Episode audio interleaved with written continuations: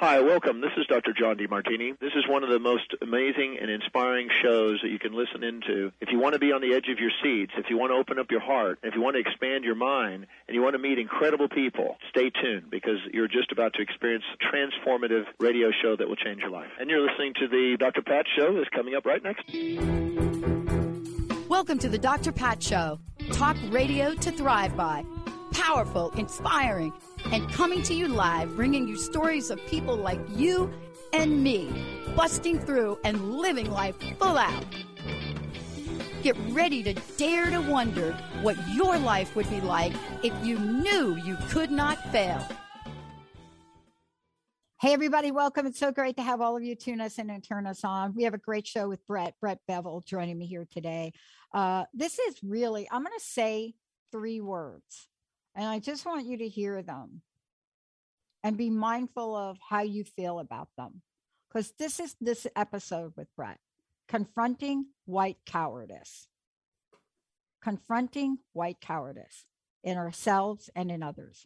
Because this is what Brett does. And you've heard him on my show before. You've heard me talk about his fantastic book, one of his books, Healing Racism Within. Uh, you also will know him as a healer, uh, psychic Reiki, uh, the wizard's guide to energy healing, all of that. When you think about Brett, you really get this multidimensional aspect of what his life path and calling has been about. But today you're going to hear more. Today you're going to hear what is it about taking the pathway and being called to move forward on the pathway, any pathway, that has the word racism in it. Brett, it's great to have you here. Welcome. Thank you. Thank you so much for having me back on your show. Yeah. I mean, I think this is exciting in in a lot of ways. Uh, you're going to be doing this show, uh, and then in the next half hour, uh, I'm going to be talking about the future of an ethical Olympics in a lot of ways. And are they related or not? I don't know, but you're going to help us today. You're going to help us in the conversation let's talk about what we are looking at, what white cowardice looks like, how it shows up very, what's the word I want to use? Not subconsciously, maybe, maybe subliminally, but not if you're on the other end of it. But it shows up. And yet, we laugh at jokes, we turn our face away. Come on, tell us how does it show up so people get a sense of what they can be aware of to change? Yeah i mean so white cowardice for me it's like that that deeper underlying cause of what people often refer to white privilege. To me that term never quite felt like it went deep enough. Like white cowardice is really that psychological emotional component that causes us to act basically in a in a cowardly way when confronted with issues of race. And you know for example if you uh, are somebody who's experienced you know in the work environment. Maybe there's a party and and somebody did a blackface joke right? And then you try to raise awareness about the inappropriateness of that uh, or do you? Are you afraid to? You know do people lash out at you if you if you do do that? And what's the underlying cause for their lashing out? Um, another way to look at that would be say you're walking down the street and you know you notice a group of people beating up one person and you you keep walking and then you know uh, a mile later you run into another group of people beating up somebody but this time that person's white and so you intervene. Whereas the first time maybe you just didn't look the other way and just kept going. Um, so it's these subtle ways that that sometimes we just don't really acknowledge the way that it that it affects us. And it's really you know 500 years of programming that's living in our subconscious, in our cellular memory, and in our culture in a very deep way. You know, and let's talk about this for a minute the way it shows up in our mainstream and not so mainstream. And I just want to be very clear about this. When we're talking about the things we're talking about today, it really does not have a boundary. And here's what I mean about it it doesn't have a boundary about, oh, this group is really enlightened. They don't do it. Okay, those people over there. Or this group is really, they, these are the, this group over here, that political party, they do it. you know, we have so categorized and wanting to point the finger rather than understand the behavior. See, if we could get an understanding behavior, that doesn't have a boundary about political party, sports teams, SES, you know, whether you're in an economic group of class or not, right? Exactly, exactly. I think of it more like a if you think of the, the ecosystem of our society has been has been polluted with this energy of racism and just like you know it's pretty hard to find a glass of water where you can drink uh, that, that doesn't have some kind of plastic in it or some kind of pollutant in it the same is true whether you're republican or democrat or whether you know you consider yourself to be very progressive or not that energetic pollutant of, of racism exists in everything that that, that it surrounds us and so what my book is about, what I'm trying to raise awareness about is how do we begin to look at that in ourselves and then move through that and transform it in ourselves so that we can then create a better world for for mm. everyone. You know, let's talk for a minute if we could about how white cowardice shows up. Um, there are so many, many, many ways. Um, and what I mean by that is we have really blockbuster movies that have come out, like the movie Green Book, uh, Green Book, which talked pretty much about a situation, a real live one, but the nuances of this, right? Uh, the nuances of a guy from an Italian family who decides that he's going to take a job to, you know, travel with uh, a, a black musician, and it really shows the nuances, right? But the nuances have to be addressed as more than a nuance. See, we say words like nuances, and the issue really isn't that. Our behavior hurts people. Yeah, I would say, you know, some of those, again, what you would call nuances that are actually very painful and painful and really quite tragic when you mm-hmm. take it on the on the larger scale. Um, the biggest one that I find uh, is is silence is that that thought that often happens um, among white people uh, that that we can just that we don't have to talk about the issue of race or that we can be silent in a conversation when somebody's being racially inappropriate that we can um, just sidestep the whole issue and that that you know when you're a person of color you don't have the choice of of of disengaging from that kind of behavior because you're you're the object of it.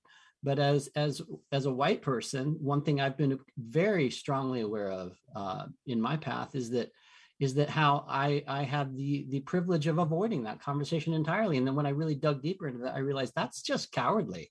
That's just cowardly to avoid those conversations and to not speak up when i know something is in, inappropriate and wrong. Um, and so really taking taking that white cowardice and transforming it into the courage to speak up and to to speak the truth um, regardless of the consequences. Yeah and uh, you know i wanted to say to people listening is that we're really talking about outcomes which take bold acts of courage sometimes. You know um i remember being younger and there's a picture that daniel put up yesterday of uh, me and my table tennis coach, Sam. And I didn't talk about this yesterday because we were kind of joking about ping pong. But when you see that picture of me, a young white girl, and a black man from Ghana, Africa, and we were inseparable, I can only begin to tell you some of the stories. And the word nuance I use because it's really difficult for people to hear what the real word is. But let's talk about the situation. You're in a restaurant and you're going in, and it's Sam and I, and where everybody's going in this restaurant at competition, and we're waiting in the chair to go in. And 45 minutes passed. Four other people have been let in. An hour has passed. It's the only restaurant in the town we were playing in. An hour and a half passes, and we're still sitting there. Why? And I got to tell you, I I was naive as a kid. I mean, it didn't dawn on me until one point where I just realized, and I looked at Sam and I said, "What is happening here?" And I can't remember his exact words. All I remember is I jumped up, I went to the whatever that reservation person that lets you in the place, and I made a scene because I'm in my 20s and I don't understand that. But boy, that is a small situation for so many more actions that are happening in the world today, aren't they? That is a small example. Yeah, it's a small example, and it, yet it, it it's like compounded so frequently, daily, you know, in in towns and cities, not just around this country, but all over the world. You know, I I remember um, even when I used to travel to Asia quite oftenly, how how often there were you know commercials about cream that would that would turn your color color skin color to be whiter uh, when I would be traveling in Bali and Thailand. And I thought, what what kind of mindset have we created around the whole world where people are ashamed of the color of their skin? I mean, it's it's ridiculous, and um, and yet it's so prevalent. It's so prevalent. And one of the things that I've become much more aware of too, in just my own growth as a parent, because I am married to a woman of color, and so my my son is a little bit darker skinned than I am, and sometimes when he gets maybe passed over uh, during the line in the gym class or some other event that we've taken him to, you know, um, it becomes something that we we really start to question like, hey, is that because of the color of his skin? Um, maybe, maybe not, but it's something that we really has become part of our consciousness and part of our awareness and trying to raise that awareness on a grander scale you know and let's talk about this that, that it mm-hmm. shows up in your world and it shows up in the world all over. There's a purpose and a passion for you doing what you do. There is a purpose and a passion for understanding what this means to confront white cowardice. Now i don't know if people even know this but people of color have to take extra precautions just to be in the world I'm not even going to go into it, but I'm just going to say extra precautions. Precautions that maybe as a woman I would take some of them, like you'll never find me walking down a dark street in Newark, New Jersey, right? In the middle of the night. That's just common sense. But that's not what we're talking about when we're talking about people that are non white. Yeah, that's true. I mean, I, have learned so much of this too, just from from being in, in relationship with my my wife, who's a yeah. lovely human being, and mm-hmm. and you know her bringing things to my awareness just regarding um, you know how she felt growing up, how she felt in terms of uh, feeling left out of situations, and often wondering is that because uh, you know her skin is darker than than my skin or than many many people's skin and to to have that be a constant factor in your life is something that um, it is mind-boggling for me even though you know we're still married and we've been together for 20 years now um, it's hard for me to imagine what life is like when you have to endure that day to day on, on a constant basis and so as as her partner and also as one who i consider to be uh, you know recovering from my own childhood trauma around yeah. race that that these are issues that I really want to to look at on a much deeper level, and that I really hope that that people are willing to look at on a much deeper level.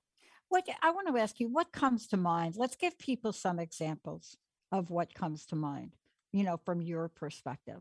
You know, I know I could sit here for an entire five hours and talk about the many times every time Sam and I went out together, every time. It didn't matter, right? Now, did I find myself trying to explain who he was? Did I get to the point where I made excuses about who he was? I got to tell you, I was pretty ignorant growing up. I, I mean, ignorance has helped me in the world, right? Mm.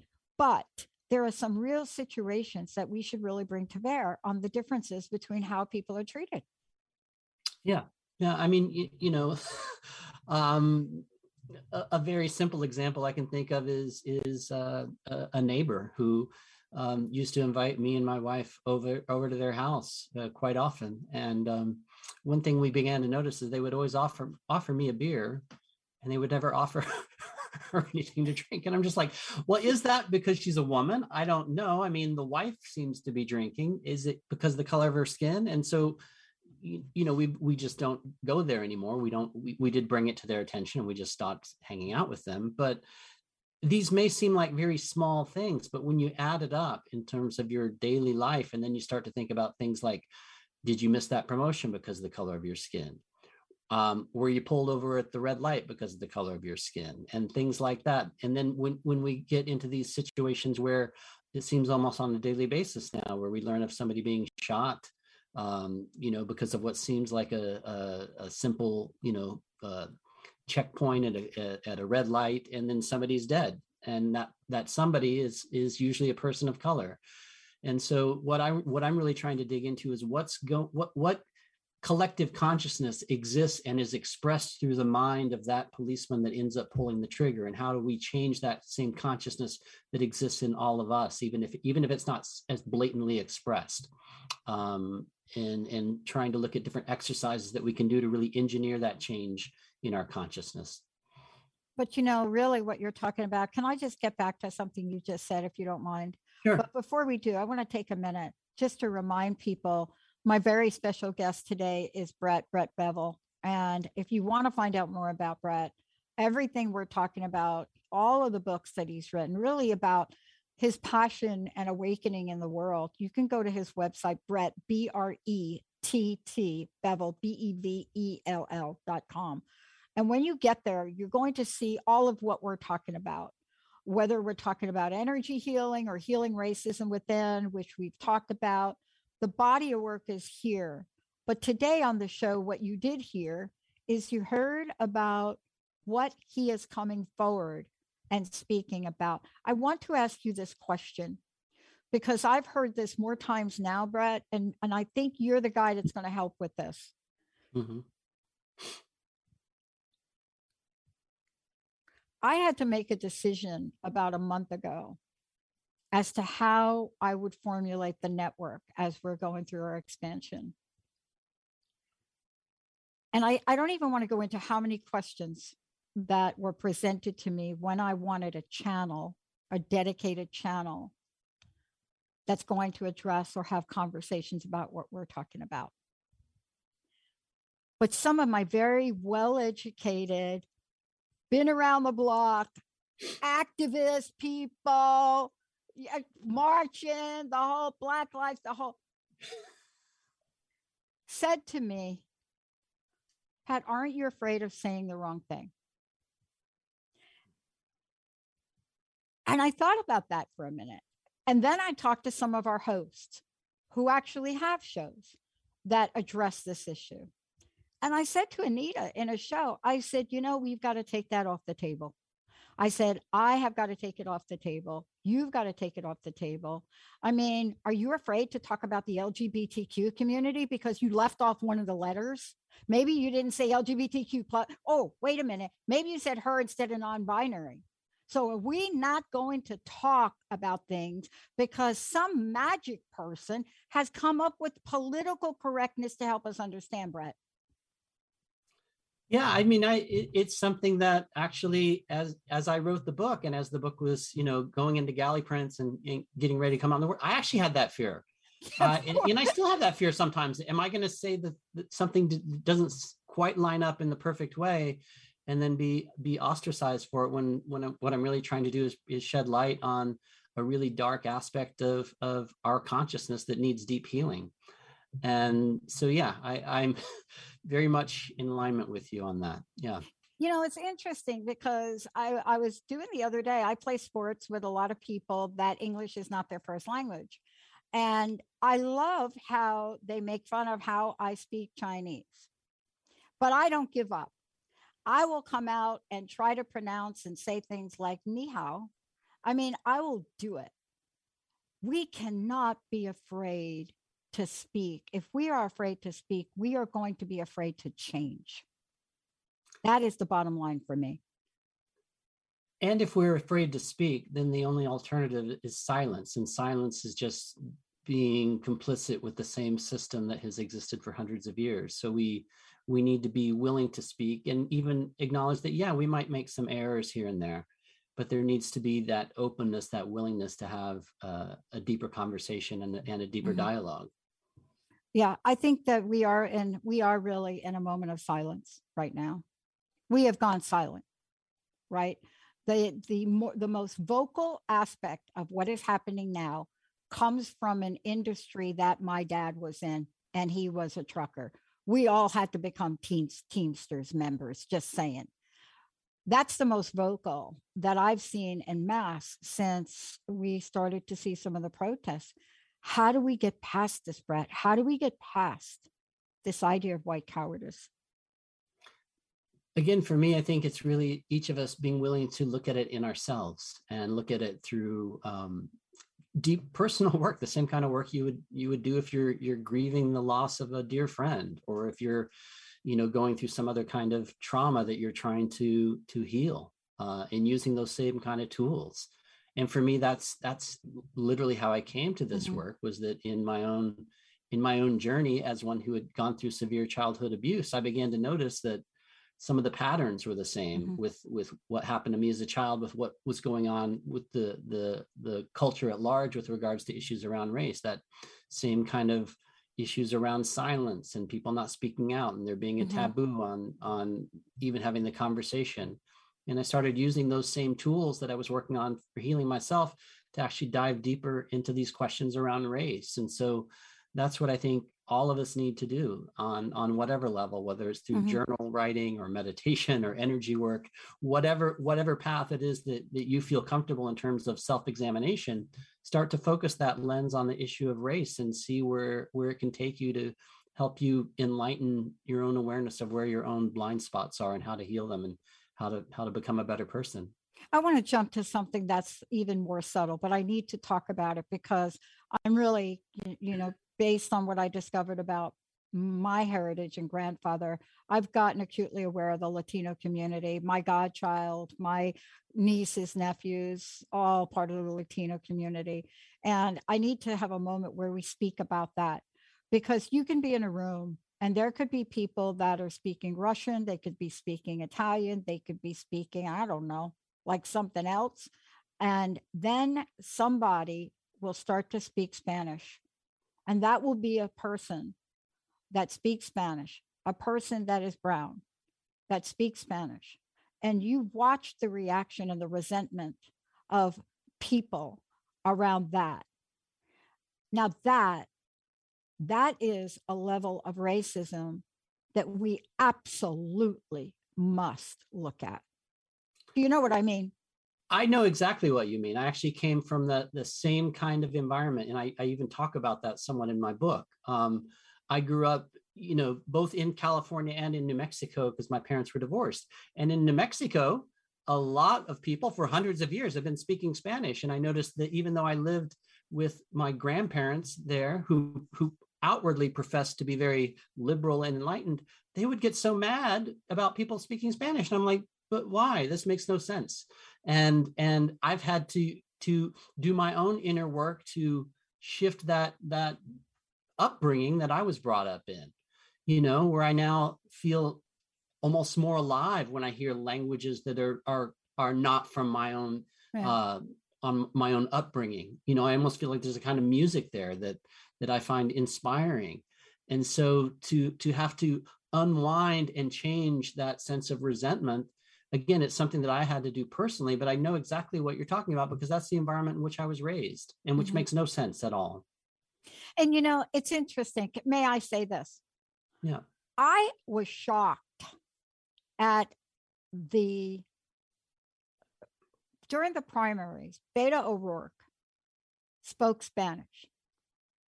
I was shocked at the laughing and the criticism for his Spanish dialect. I I wanted to reach through the TV and I just wanted to shake some people. He's not Latino.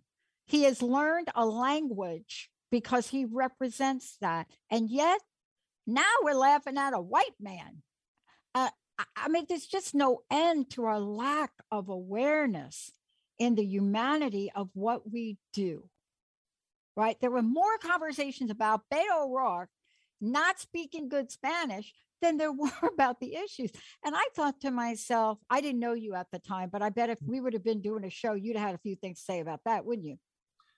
Yeah. I mean, it, it, it goes back to that sense of you know, again, the, the, environment that I that I grew up in, this kind of weird resentment of, of people uh, speaking languages that that maybe they didn't grow up with, mm-hmm. and so um, I remember those moments in the in the primary, and I found them shocking too. That shocking. just like our our whole cultural spectrum is just off and, and unwilling to look at the deeper the deeper mm-hmm. underlying things that we should be looking at. And again, I think that is an expression of what I call mm-hmm. white cowardice. Mm-hmm. I actually picked up the phone and called the gentleman who was Latino and had and called his office. Look, we got to stop this. I am never going to speak Italian like Sophia Loren.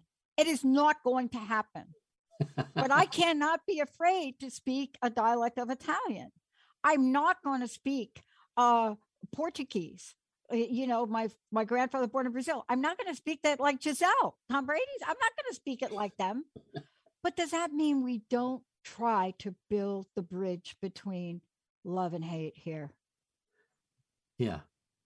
I mean, it's all about building those bridges now, and we need now probably more than ever to really be building those bridges rather than building walls, as some people have been trying to make us do for the last five plus years. I want to thank you for today. I want to ask you your personal message and what you want to leave us with, and you'll be back. But I encourage people to get a hold of you, uh, to contact you, to invite you to their shows. As a matter of fact, there are a couple of shows that I know uh, folks are going to have you on. Um, it is such an important message and it's so beautiful the way you bring it and shed the light on it. What's your personal message? What do you want to leave us with and how can people find out more about you and get your books? Sure so i think my message if there's one thing that, that we could all do um, just as a personal practice is use use what i call a multicultural gratitude practice where you start to daily acknowledge and be grateful for things that are outside your own kind of racial spectrum. Oh man if you can if we could all just do that one thing on a daily on a daily practice and rewire our brains with that one simple technique i really think it would change the world. And again the way people can find out more about me is go to my website brettbevell.com that's b-r-e-t-t-b-e-v-e-l-l.com there's also a message the author button. If you want to write me or have a question you can also reach me on facebook as well. Um, so yes please uh, please also reach out Anybody who does buy the book, you can also email me and I'll give you a complimentary online course that goes along with the book as well. Brett, thank you so much. I know that this is a progressive conversation. I know that you have stepped out, you faced yourself just as I do on a daily basis. Um, we can't be stopped by our ignorance. We must move forward because the only thing that replaces ignorance is knowing. Thank you so much for getting out there, for talking out there, and for really passing the torch so the silence doesn't become so deafening that we don't even call it silence anymore. Thank you so much for all of that. Thank you so much for having me on your show. Oh my gosh, we're not done yet. Uh, we're going to take a short break. When we come back, I'm going to be talking about, yeah, the future of ethics in the Olympic to dope or not to dope, the rope a dope. We'll be right back. Know your own divine magic and extend peace and love to all with Reiki Master and author Brett Bevell. Brett offers empowering solutions with energy healing modalities, magical awakening, and psychic Reiki. Brett's latest book, Healing Racism Within A Lightworker's Guide, draws on his own journey of growing up in a racist community and healing childhood trauma. For more on the most cutting edge energy healing techniques, Visit brettbevell.com. The Truth is Funny Shift Happens with monthly guest host Karen Benton. Tune in for powerful conversations about health and wellness. Karen brings unique insights rich with humor and science to her discussions with experts in medicine, movement, psychology, spirituality, and so much more. Don't miss Karen on The Truth is Funny every third Wednesday at 8 a.m. Pacific on TransformationTalkRadio.com. For more information about Karen, visit KarenBetton.com. Do you question what an authentic life really looks like? Tune in to The Alley Effect with Allyson Blythe authentically living life your way. Every first and third Thursday at 1 p.m. Pacific on TransformationTalkRadio.com, where Allyson Blythe brings you tools, resources, and actionable steps toward your very best life. Take responsibility for your own happiness. For more about Allyson, visit Allyson, A L L Y S O N, Blythe, B L Y T H E dot com. Are you curious about who the Holy Spirit is or whether or not the Holy Spirit is real? And even more so, how to connect with an invisible God on a deeper level? Join me, Dr. Lisa Kohut, on Making the Holy Spirit Famous every second and fourth Friday at 2 p.m. Pacific and 4 p.m. Central Time on TransformationTalkRadio.com to begin that relationship, to begin to deepen your relationship with the Holy Spirit. To work with me, go to HolySpiritCoach.com. See you soon. Stuck in a roundabout of dysfunction? Stop circling around difficult issues and find out what's been holding you back. Learn how to speak your truth to power with host Dr. Kathy Obear. Create real change with smart tools and smart strategies. No frills, no fluff, just life changing conversations to help get you where you want to be. Extend your reach and become an agent for real change with Kathy Obear. For more information on Kathy and her work, please visit drkathyobear.com. That's drkathyobear.com. Tune in to Knowledge Book Radio with host Marge Potasic, the fourth Tuesday each month at 4 p.m. Pacific, 7 p.m. Eastern on TransformationTalkRadio.com. Through many experiences, Marge was led to the Knowledge Book, a gift to humanity in its transition to the Golden Age that provides truth and answers. She now shares information from the Knowledge Book with you monthly on TransformationTalkRadio.com on Knowledge Book Radio. For more information, visit usa.theknowledgebook.com net. Hey, everybody, welcome. It's so great to have all of you tune in and turn on. Um, I want to thank you for joining me. Uh, this is a conversation, Benny, that I needed to have for a little bit. And, uh, you know, so why did I feel like I need to have it? I've been reading, been reading the articles. I've been, in, you know, listening to a little bit about what's happened right, at the Olympics, especially in the arena of figure skating. And I'm a little baffled. And so here's the question as I read about the debates that are happening back and forth by athletes, uh, by previous athletes like Ms. Richardson, who was not allowed to participate uh, because of the United States decision to bench her for marijuana not the Olympic Committee decision, but the United States, right? So people are coming forward, and you hear originally what you heard when this was first discovered. You heard conversations about she's a minor, and nobody knew who the minor was because there are a bunch of minors that participate. But there was a minor that competed in the Olympics. We now know who she is. And it was revealed that she tested positively for a particular drug, which we're going to talk about today. But that wasn't the question. What happened thereafter is what became very confusing, at least to me. I'm an athlete. Uh, I've competed in my younger years. There were rules back in the day, and there was no way that you were going to compete in something that you disqualified yourself by taking some other action for. It used to be very clear, pretty black and white, pretty black and white. You take a test, you pass the test, or you don't pass the test, right? Now, am I oversimplifying it?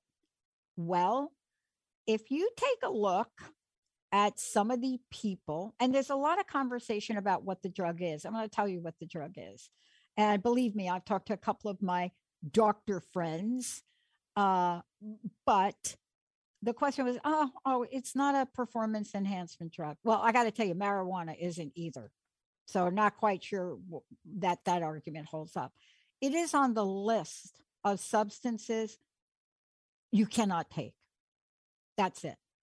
So I was a little baffled by this. I thought, okay, all right. So we're going to just march along.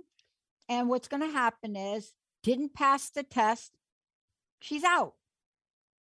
The team is out. They're out. They're gone. They're like Zippo out. That's not what happened. And I didn't pay a lot of attention until I got a bunch of emails. And I said, okay, I've got to start to look at this. So, what really is the issue?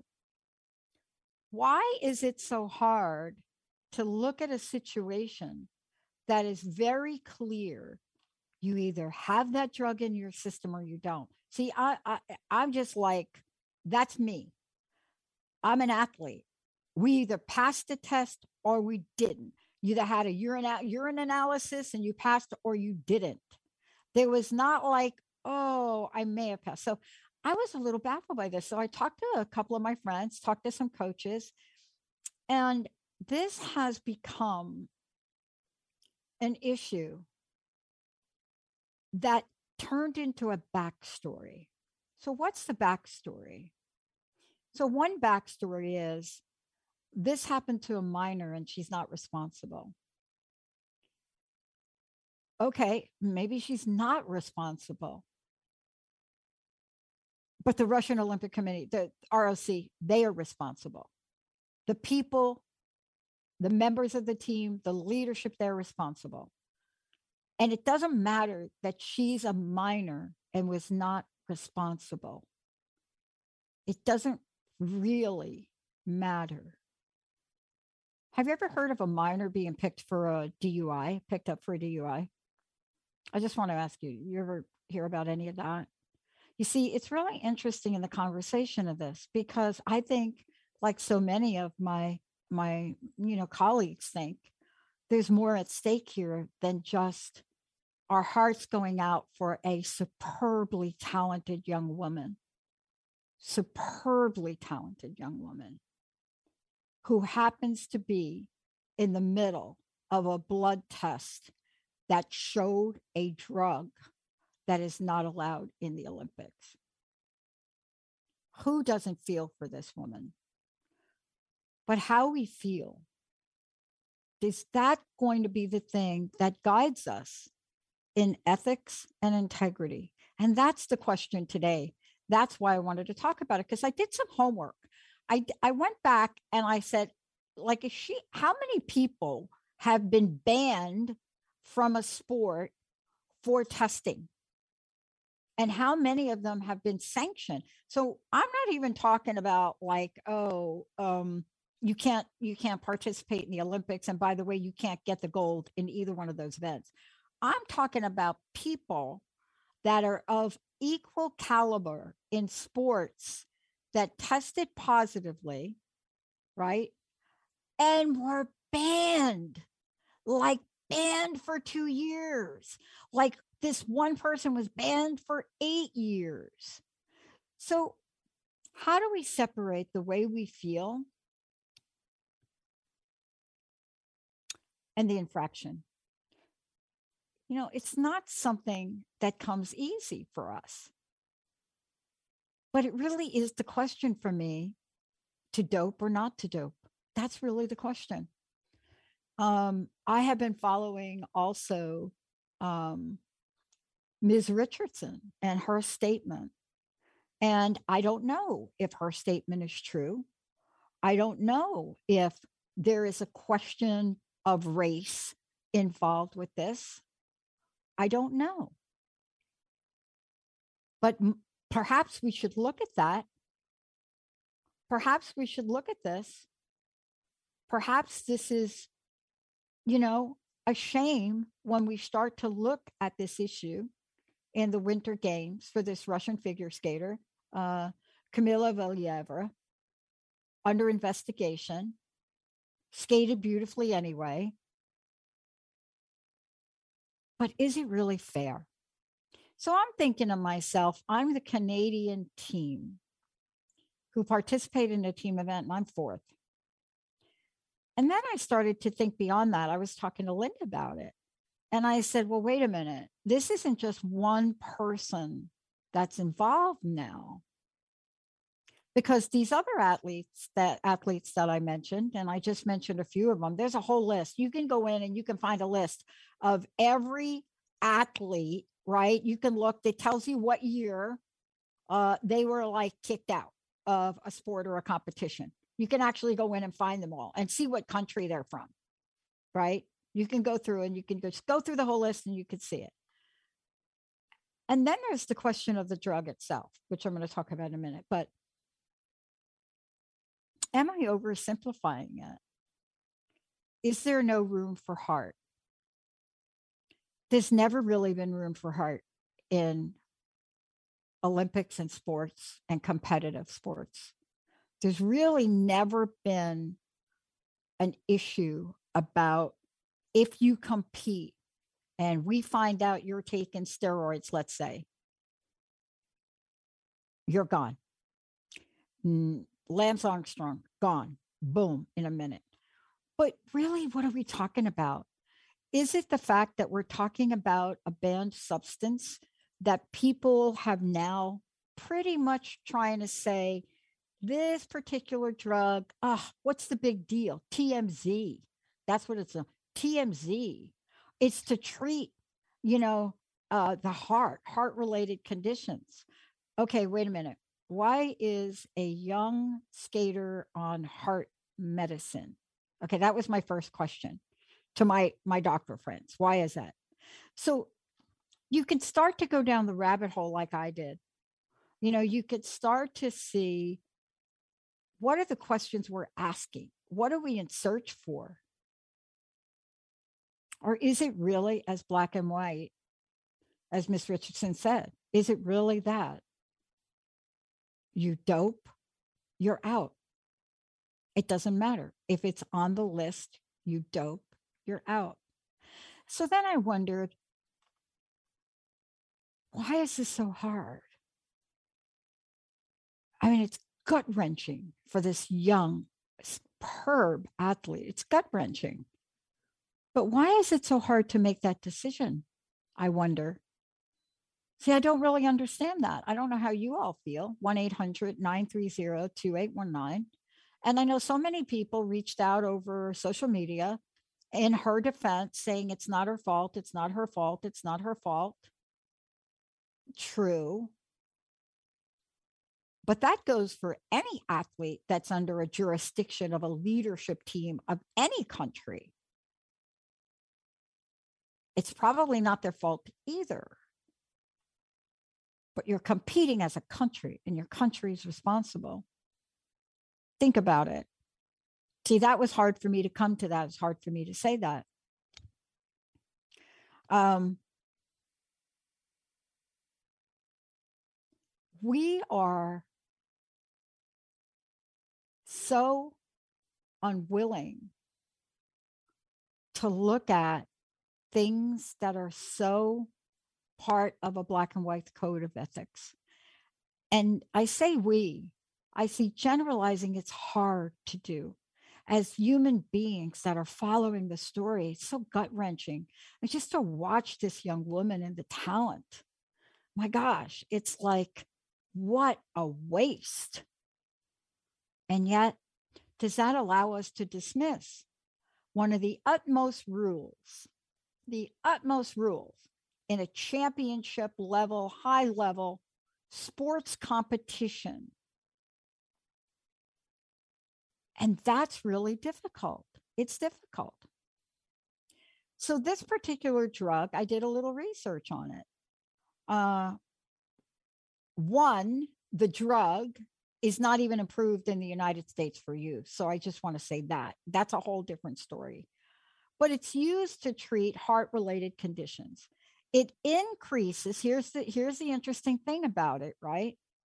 It increases blood flow to the heart, which limits rapid swings in blood pressure. So I love listening to the arguments. Oh, this drug that is not going to do anything it's not that's not going to it doesn't mean anything but think about it think about a drug that regulates your blood pressure think about what blood pressure does right think about any one of us that maybe have a got like a wacko blood pressure thing going on you can't take it if you're in the united states but let's just say we were And it gave us this sense of regulation that no other athlete competing could achieve. See, this is really the question. This is the question. Did it give one athlete over another an advantage in preparation for the sport? Because we go through the same thing with steroids, right? Oh, Joe took steroids for six months before he played the football game. But when he played the football game, hello, we what we found out was okay, he was not actually on steroids at the time. You know, he didn't test positively. He just took them over here because he was in the training and it helped him in the training. So that doesn't count. But here's a question I, I'm trying to understand. Is it not as simple as doping or not doping? I know in the sports that I competed in, it was very clear. It was like, yeah, that that you just are not showing up like you have a clean set of blood work or urine analysis. You're just like, you're not going to, don't even come on a court. But I wonder why this case is so different. I wonder why this case is so different. But here's another question that I don't have an answer to. And I, I wonder how you all feel about it. You know, I've competed in sports. Um, I became un, ineligible to compete to become part of the uh, US team uh, when I was playing very competitively because I accepted $10 for winning for winning a, an event. And there was a $10 prize. I actually don't remember getting the 10 bucks. But that made me ineligible. And I remember showing up uh, to compete to become part of the US team. Stood a pretty good chance and became immediately ineligible because that that particular competition and re- and taking $10 moved me from an amateur to a professional. And I remember the moment and I remember crying and I oh my god, I I was it was just my coach Sam was like Pat, what did you do? And I'm like, Sam, I don't even remember the competition because I used to compete every weekend. I happened to compete in one that gave money. And I cried. And I tried to give the $10 back. I remember being at the registration desk, you know, pulling out a $10 bill to give the $10 back. But no. And then I had to take responsibility for my ignorance. There was nothing I was going to be able to do or say that was going to change this team trial committee from allowing me to even compete. And I learned a lesson from that. Just because I wasn't aware doesn't make me non complicit. And see, this to me, as I thought about doing this show today, and I thought about what happened to our young athlete who got caught up in marijuana smoking, got suspended for 30 days by the United States, who lost her mom, one of the fastest women on the track. Yes, a woman of color who's speaking out right now. And where people want to say to her, your case is different.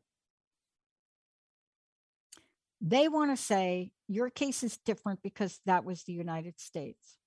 They want to try to convince her that her suspension for 30 days is different. The only difference that I see is that she's a woman of color. I don't see much difference, whether it's the United States or a, a, a IOC or it's some other committee. I don't see the difference. If you dope, the answer is nope. It's that simple. If you dope, the answer is no. But I talked to a friend of mine who's um, on the team that's in fourth place. Friend of mine who is a friend of one of the athletes on the Canadian team. And we're not even talking about the impact on these people. See, this goes so much down, the further down the rabbit hole because people in power and authority cannot make a decision, cannot make a decision that is consistent with every other athlete that has come along. They cannot make that decision. And so the ripple effect from all of this, the ripple effect that we are discussing and talking about here, it's not about one athlete anymore. It's about all of the athletes that are competing today, all of the athletes that had to follow a particular rule, all of the athletes that are waiting. And, and let me just say this my friend who just was crying, just crying in tears because her niece could not go through an award ceremony. Maybe not the goal, but could not go through an award ceremony at the Olympics in Beijing. Do you see the ripple effect of this? It's not just about a young, very talented skater. It's about the inability to people in authority to be inconsistent and following the rules that we all know were set in place for a reason. And, you know, when I think about this, and I think about what we're talking about, and I think about Ms. Richardson, who is openly out in public, probably at risk for a lot of things, who is saying this is not different. You know, Sha'Carri Richardson speaking out saying this is not different. I wonder where the other athletes are. Are we afraid to ruffle feathers? What if you were sitting in fourth place and you knew that there was a team that was going to be awarded the gold medal in the Olympics that did not get there according to the standards and ethics of what the Olympic Games are meant to be like and meant to be.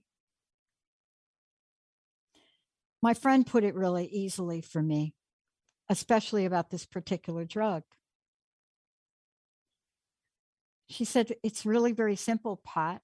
She said, I'm a medical doctor, I'm an environmental doctor, I work with athletes all the time. I'm familiar with the drug. Uh, and uh,